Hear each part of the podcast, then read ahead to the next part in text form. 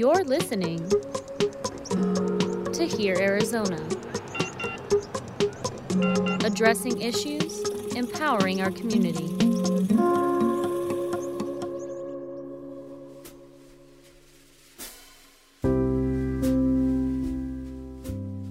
I grew up in California, and I moved to Arizona for their W U I, their Western Undergraduate Exchange program, which pretty much gave uh, in-state tuition and a half to West Coast students, and I fell into that category. Chris Cuellar really didn't know what he wanted to do, just that college was the next logical step after high school. And the Western Undergraduate Exchange, also known as W U I, seemed like a good deal. And I didn't really know what I wanted to do starting out, but then sophomore year they put the psychology program into the W U I, and that was something that I really clicked with and went through. I kind of kicked butt for my last couple of years there, but didn't really have an idea of what I wanted to do afterwards. But grad school for psychology didn't seem appealing.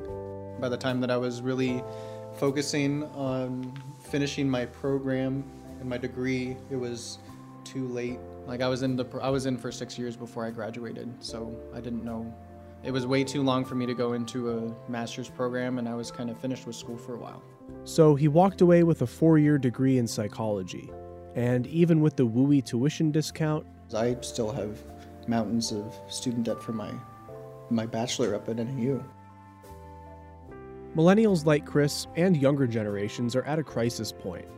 As the millennials enter middle age, yes, the oldest are turning forty this year, a C N B C poll showed that fifty-two percent said going to college was not worth the expense. The cost of education has gone up every year since millennials started going to college around the year two thousand, the year the oldest millennials started attending college, according to College Board data. The graduating class of nineteen ninety-five had, on average, about eleven thousand five hundred dollars in student debt. In two thousand five, about nineteen thousand seven hundred dollars. In twenty twenty-one, thirty thousand six hundred dollars. Remember though, that's the average. ten is the average of nine and eleven, but it's also the average of two and eighteen. So it's very likely that many students have significantly higher debt, while some have less. In a lot of cases, it makes sense to go into debt for a high-paying career. Doctors, lawyers, engineers, finance, you can make enough money to justify the debt. Teachers, though? We ask folks to go to college, get an education, get a teaching credential, and, and incur massive amounts of debt. And then we offer them a salary that doesn't allow them to repay the debt. That's State Senator Lila Alston, a Phoenix Democrat, high school teacher, and member of the Phoenix Union High School District Governing Board. If you've listened to this series, you know well enough how poorly Arizona ranks in terms of teacher salaries, and what that low pay means for the state's ability to recruit and retain teachers. I've known a number of really fine teachers who have created their own families, who have had to leave the profession, not because they wanted to, you know, they were one hundred percent in, but once they created families of their own, then they had a responsibility to those families uh, to give them a standard of living that was at least moderately satisfying. In one of our previous episodes, we introduced you to a local teacher named Chad. He asked that we not use his last name because he still coaches sports, his wife is still a teacher in the same district, and he said he might still consider going back to teach if his finances stabilize someday. He is one example of exactly what Senator Alston is saying. Like, okay, here's our house payment, here's our student loans, here's our credit cards or whatever other random stuff that we had. And there was sometimes it was like we were sitting there at the end of the month and we're like, okay, we got we got three hundred bucks to last us two weeks. It was tough. And, and, and then obviously when my son came along, it was like, oh man, like we have, we have even less to spread around, you know? And so it, it was tough trying to figure out student loans and everything right out of college and, and into the teaching profession. Let's work out an example. The minimum salary for a teacher with a four-year degree in the Phoenix Elementary School District is just a hair over forty thousand two hundred dollars. Using a net pay calculator provided by the payroll service company A D P, that teacher should expect to take home a little more than one thousand two hundred dollars each paycheck, or around two thousand four hundred fifty dollars a month. It's important to know that this does not include health insurance, retirement, or any other deductions except for taxes. Pretend this teacher is unmarried and has no kids, so they can live in a studio apartment. According to rental statistics collected by the website Zumper, average rent for a studio in Phoenix in June of twenty twenty-one is nine hundred seventy-five dollars, nearly double what it was in twenty fourteen. Now, calculating monthly student loan payments is complicated because everybody has different terms, different rates, and some people use income-based repayment. But for this example, we'll look at the national average, two hundred ninety-seven dollars a month. In Phoenix, you probably need a car too. Again, this payment is different for everybody. But based on national averages, financial planning website NerdWallet says to budget about nine hundred fifty dollars a month for gas, fuel, insurance, maintenance, and car loan payments. The low-end cost to feed yourself each month, according to the U S D A, one hundred sixty dollars. After all those expenses, the teacher is left with a surplus of sixty-eight dollars. Without the student debt payment, three hundred sixty-five dollars. This is a loose example, based on averages, and it obviously does not apply to every teacher in Arizona. But the point is this, teachers don't make a lot, and student debt is another expense added on top of an already tight personal budget. The last big barrier to a quality K through twelve system in Arizona is the cost of an education in education. But first, a brief word from our sponsor. This episode of The Education Cliff is in part supported by Intel, innovating and investing in Arizona communities since nineteen seventy-nine, and a supporter of Hear Arizona Education podcast series, telling stories that change lives and strengthen communities. Resource info can be found at Hear Arizona dot org.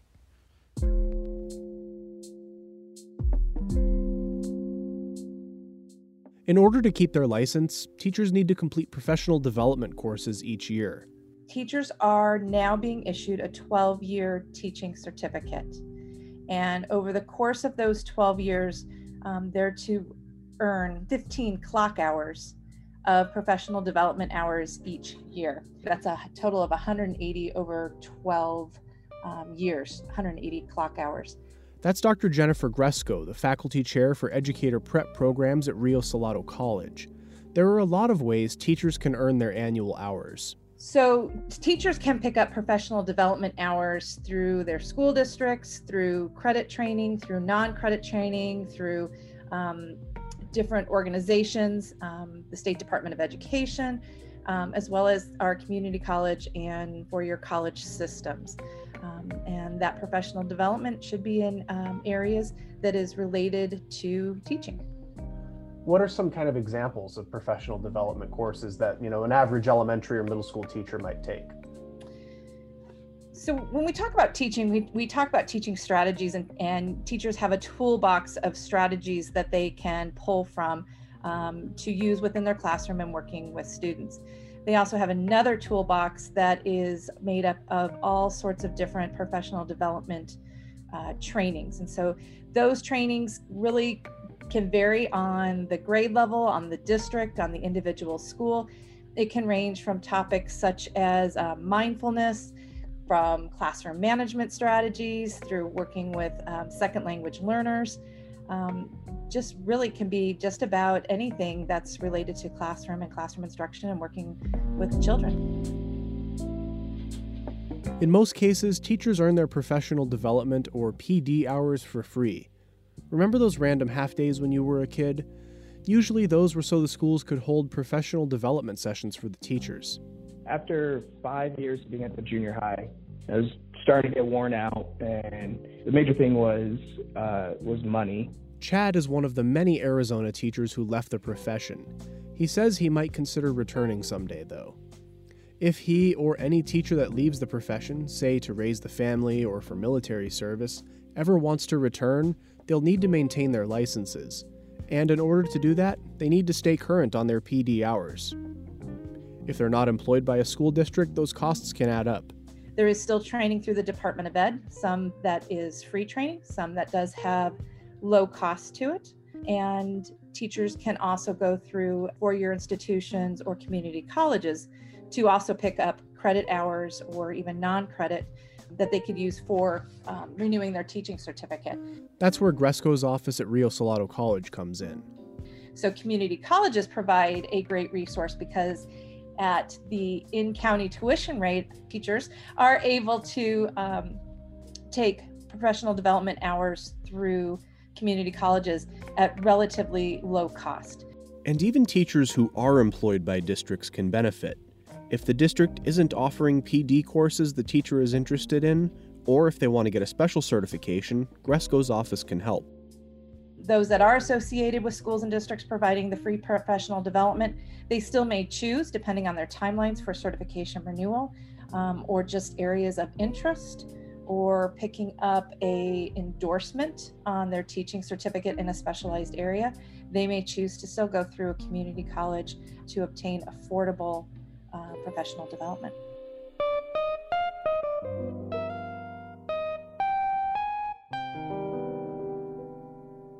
Let's do another math problem. In order to become a teacher, education students are required to spend at least one semester as a full-time student teacher. That means for one semester, they're working full-time in a classroom, effectively as a teacher. Student teaching is done for credit hours, so that means education students pay for it. At A S U, student teachers are required to take twelve credit hours of student teaching during their final semester. At A S U, resident tuition for twelve credit hours is just over five thousand three hundred dollars. In most cases, they're unpaid. Using our old example, a salary of forty thousand two hundred dollars divided by two, twenty thousand one hundred dollars. For the semester they're teaching for free, that's a cool twenty grand they're missing out on, plus the tuition money they're spending for the privilege. And they still have to make rent. That reality is starting to change, though. State Representative Michelle Udall is proud of the Arizona Teachers Academy. It's not an actual place. It's just payments for future teachers' education. So if you're in the teacher prep program, you can get your, usually it's your junior and senior year paid for, and then you make a commitment to teach in the state for that many years afterwards. Um, and so it's been vast, it's been amazingly successful. And the state legislature recently passed some legislation that expands what community colleges can offer. Representative Becky Nutt has been working for years on this uh, way to allow community colleges to give four-year degrees. And a lot of the arguments have been that they're going to duplicate degrees that already exist, they're going to be low quality, they're going to cost a lot more. Um, and so she's spent a lot of time working through those details with the Board of Regents, with the universities, with the community colleges to try and find a program that says, okay, you're not going to do something that's duplicative. Essentially, community colleges can now award four-year degrees in some in-demand career specialties. You're not going to do something that there's not a demand for. You need to make sure you have a good business plan, that there's the demand, that there's the workforce. Uh, but then if you can do those programs at a reasonable cost, which I believe they set on no more than one hundred fifty percent of regular community college tuition, uh, then you can do that. This has a hidden benefit for teacher diversity, too. Schools can recruit teachers from within the community, and they can get their degrees locally. Um, but that will really help to grow teachers where they're at, so that it, if you want to become a teacher, you can stay in your hometown and learn at your community college rather than having to move to become a teacher and then move back. Even without the four-year degree option, community colleges statewide do offer affordable routes to the classroom, even paying a salary for student teachers. Julie Farren with the Maricopa County Community College District says they make use of federal grants to help students pay for student teaching. So there are different federal work study dollars that we can tap into to pay for this. And it makes it desirable. It's a win-win. It makes it desirable for those school districts to hire, to have someone at their school that's paying possibly part of their salary. It also is beneficial for the student, obviously, because their student teaching um, is being paid.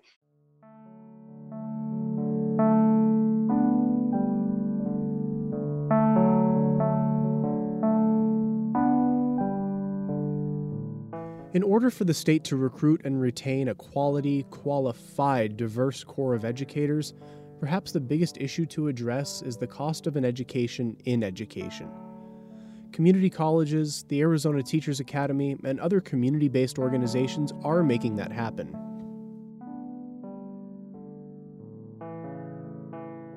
Arizona is on the precipice of an education cliff. It's had long-standing problems with recruiting teachers and keeping them on the job. Thankfully, community organizations and local educational institutions are working to keep the state's education system from falling over. There's still a long way to go, but the state's next generation of educators is rising up through the system. With the slew of services and programs available to keep them employed and happy in the classroom, we'll see how things turn out.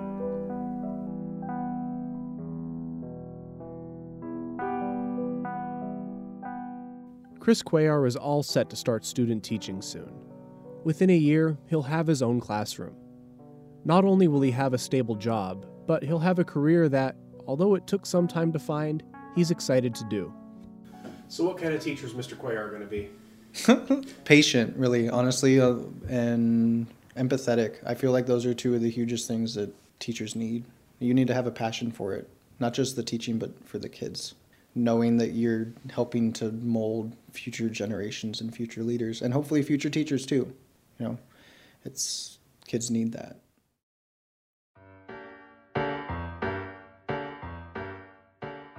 You just listened to an entire podcast episode on the state of education in Arizona, so obviously this issue means something to you. To learn more about the issues in Arizona's education system and the organizations we profiled, visit our website, Hear Arizona dot org. That's H E A R, Arizona. Tell all your friends to check us out, too. They can search for Hear Arizona on their favorite podcast listening app, Apple Podcasts, Stitcher, N P R One, Spotify. And since we're all about empowering our community, we want you to be part of the conversation. Follow Hear Arizona on Facebook, Twitter, or Instagram. This podcast series is made possible by a grant from the F Squared Family Foundation and support from Intel and Rio Salado College. Hear Arizona is a production of the Division of Public Service at Rio Salado College, which includes Sun Sounds, Spot one twenty-seven, K B O C, and K J Z Z. This episode was produced, written, directed, and hosted by me, Scott Bork. Linda Pastori is our executive producer. Thanks for listening.